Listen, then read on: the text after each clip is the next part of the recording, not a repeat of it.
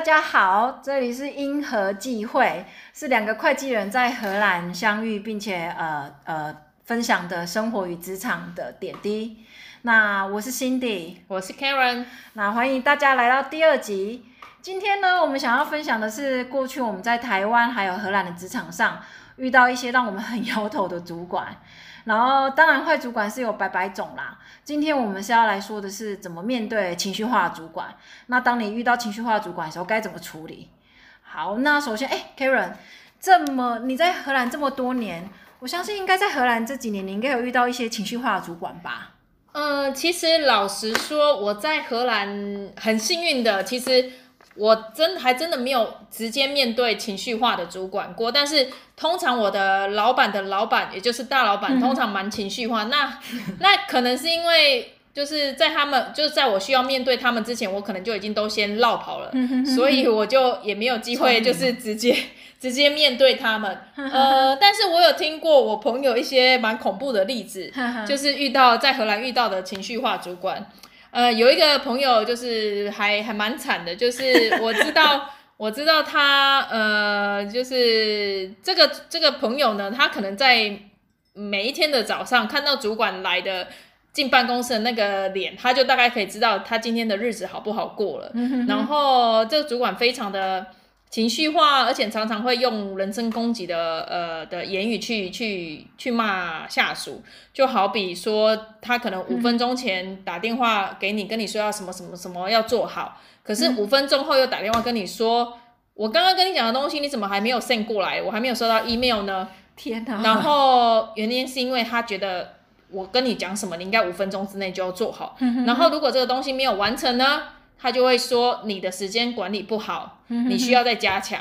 又或者呢，就是可能你们今天早上就是同意你要做什么东西，那可能你花了五个小时之后把这个东西做好之后，五个小时之后他又跟你说这不是我要的，就是他可能朝令夕改吧，早上要的东西跟下午要的东西那个。那个 viewpoint 又不一样，然后你就会觉得 天哪，我就是一个东西，我要做五六七八个版本，就会觉得心很累。然后或者是甚至他也会想要管理管理跟别人的说话方式啊，说话内容就是管很多。好比我同我我听到一个例子，是我朋友他有一天在跟其他同事确认一些事情。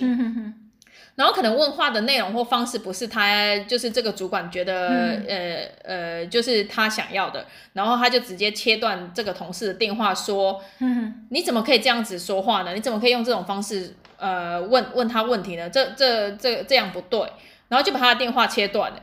天哪！对啊，你就会觉得说，哇塞，就是怎么，就是就算这个朋友他，我朋友他说话方式再怎么不对，就是。怎么可以直接切断别人电话？这是非常的不尊重人这样子。所以就是，所以我之前这个同朋友他是真的是蛮蛮辛苦的，就是常常睡不好啊，然后就是常常在想啊，他会不会这样做之后，老板又会有什么其他看法？就是花很多时间在猜老板的心，嗯、然后在想，就是又然后也不敢去多问，因为怕又被骂，然后。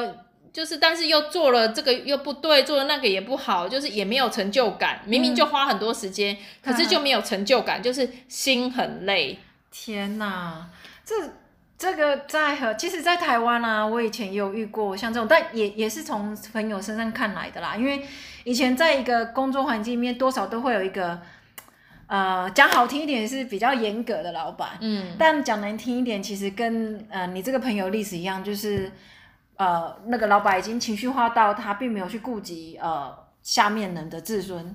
像我有个例子啊，像我一个同事，那时候我刚出社会的时候，我的室友，其实两我们在不同的组，那其实我的组比起来的话，我的 case 量是比较多的，因为我常常就是会忙到可能十一二点才回到家。嗯，那我那个呃室友呢，他大概平均可能七八点回家，但你知道吗？过了半年之后，他就想要离职了。然后我也问他说为什么？因为相对应你看啊，大家都会觉得说，哎，比起下班时间，感觉上我应该是比较累的。嗯，但他就跟我说，哦，因为他的主管就是那种，有时候东西啊要的时候，他就可能打开门，然后就大喊着王大头，然后这时候朋友就要这样子冲啊冲啊冲啊冲啊，赶快去去去跟这个朋主管听他的指示。嗯，然后或者说哦，有时候可能他做的品质并没有符合这个主管的要求。对，那这个主管可能就把啊那个呃财报，就是那个呃可能那个 notebook 就直接这样子摔，嗯、或是甚至有时候可能主管不开心，可能看着电脑就忽然对着电脑咒骂或是摔滑鼠。嗯，那在他身旁的人听到就就呃。瞬间就会吓到，想说，嗯，是我犯了什么错吗？嗯，所以久而久之，你看，虽然说，嗯，工作他也觉得还 OK，其他同事他也觉得处得很好，客户他也 OK，但一想到主管，他就觉得心很累，嗯，跟你这个朋朋友的事情有点像，就是其实心累远比事情还要来得痛苦，对。对，但是你知道吗？我们讲那么多，那大家应该也都多少会遇到这样的主管，到底？在遇到这种情绪化主管的时候啊，呃，我们要怎么去处理啊？Karen，你在在这边这么多年啊，有没有一些呃呃，你看到例子啊，或是你一些呃，根据你的观察，有没有什么经验可以跟大家分享一下的？嗯嗯呃，像我刚刚说的，我本人是没有遇到大发脾气的老板，但是呃，我。就是有根据我多年在台湾跟荷兰的观察，我看同事啊，或是老板怎么去处理这些情绪化的大老板，我有一些方法或建议，大家也许可以参考一下。那首先第一点是，呃，一个巴掌拍不响，老板越火大，你越要冷静判断是非，因为其实。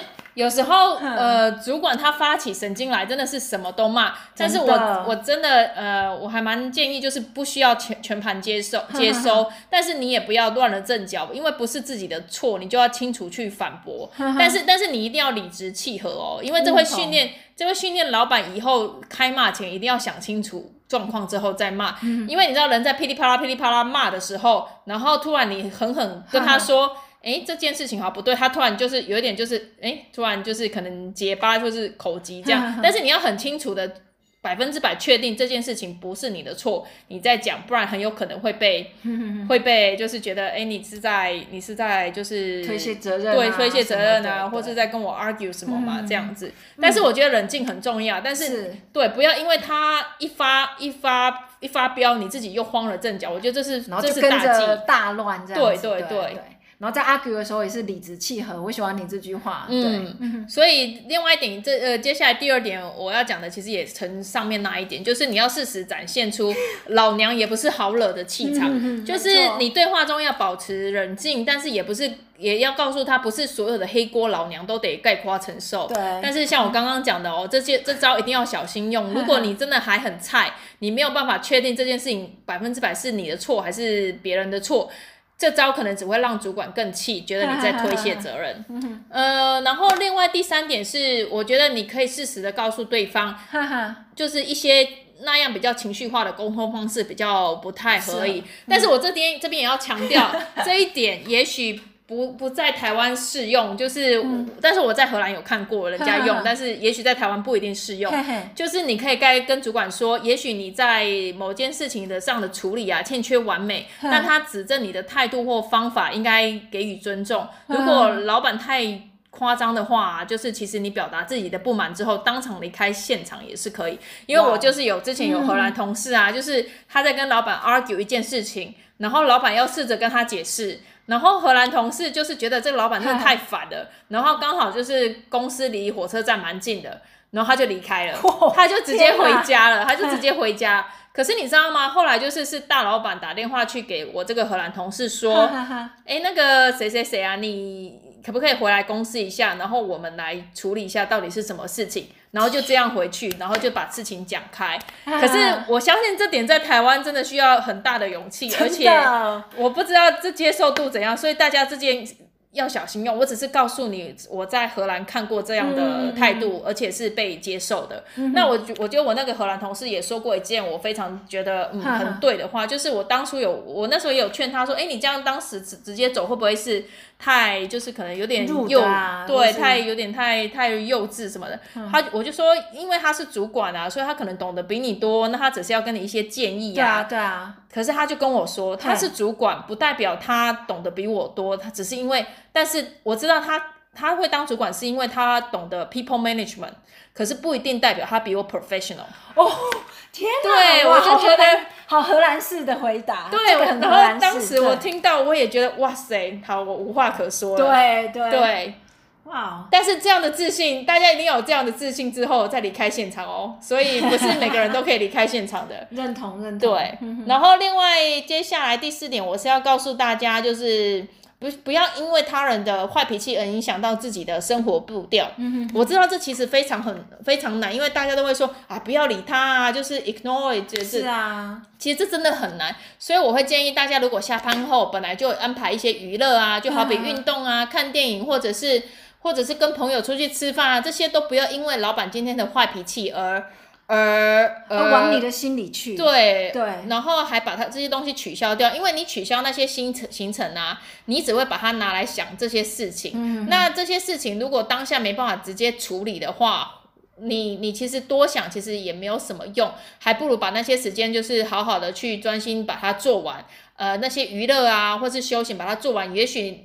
隔天你又有更好的灵感，这样子，嗯，认同认同。对，然后同样的就是你可以，你可能可以找，你当然可以找朋友啊、家人去发泄你的情绪。对。但是我觉得很重要一点就是，你让你情绪不好的那个大魔头，也就是主管，他还在那边翘脚喝咖啡。嗯。所以我觉得很重要一点，你还是要找到一个方法去知道怎么去。处理他的情绪，跟你自己的呃，你自己就是你的泄气这样子。对对，所以不要只记得，不要只想着哦，就是要出气在，或者是抱怨给朋友跟家人。但是我觉得同样的，你也要积极的去想怎么把事情做好，还有就是怎么从这个错误中学习，嗯、然后还有呃，怎么跟老板就是找出一个沟通的沟通的方式。对对，然后。另外一个，所以失眠啊，这些都很重要，就是不要忽略自己给身体给你的一些一些警讯，这样子，对。对。嗯、然后当然啦、啊，其实最后一点，呃，还有另外一点，我觉得其实很重要也，也也是要设定底线，就是 set boundary，、啊、就是这我是在荷兰常常听到的。但这点其实，在台台台湾我知道也是需要一点勇气，勇气。因为我在台湾我知道很多主管啊，下班后就是都还是会传传 line 啊。啊，简讯啊，然后交代一些事情啊。对啊。可是，在荷兰的话，我常听到很多荷兰都会说，就会明定跟主管说，现在已经是下班时间了，如果没有急事，明天再说。还或者有些甚至会说，以后如果有急事要提早讲。其实这也是对你自己生活的时间的尊重。是。然后你要你要去，你知道 manage your manager，让他知道说。你的你有自己的生活，你不可能随时 stand by，然后也要让他学会你尊重你的时间。而且这是一种换位思考啦，就是说，当你把底线设好，那相对应的你工作就会比较有效率。就是常常我觉得在荷兰这边早期，呃，因为我早期也蛮常来荷兰出差，那一开始的时候，我们都会以为说，哎，荷兰人好像都四点五点东西就拿着就走了，嗯，可是后来你会发现，哎。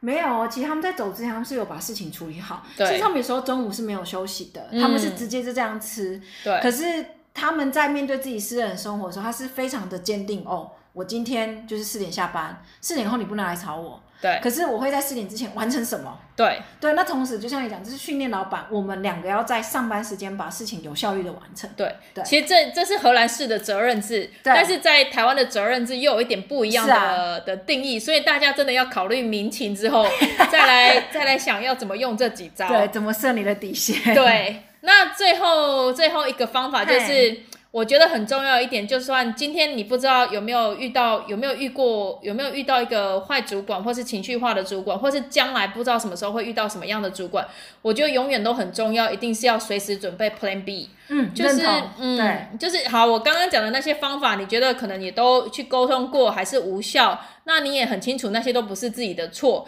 与其呢，在错在错的人身上浪费时间，那我觉得还不如就分手快乐，找下一个。这真的跟谈感情很像，有时候找工作跟、啊、找工作跟谈感情也是很像。你很难说预期你这个老板跟你就是 perfect match，嗯，但是至少你让自己更好，对，你绝对永远有办法遇到下一个更好的。对，所以绝对记得，我觉得在工作职场上。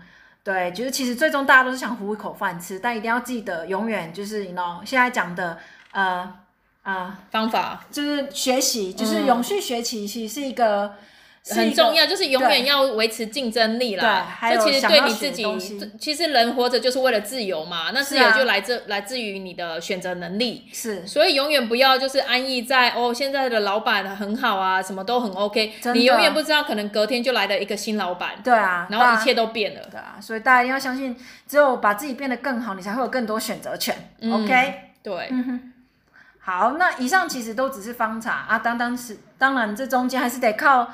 呃，自己对人还有处事的判断能能力，那就呃，大家如果呃有针对我们这个呃分享有什么心得的，都可以在下面留言给我们知道哦。嗯，对，好，那今天的分享就到这边为止，谢谢大家的收听。那下一集如果大家有其他的主题有兴趣的话，也欢迎跟我们说。那就这样，谢谢，谢谢大家。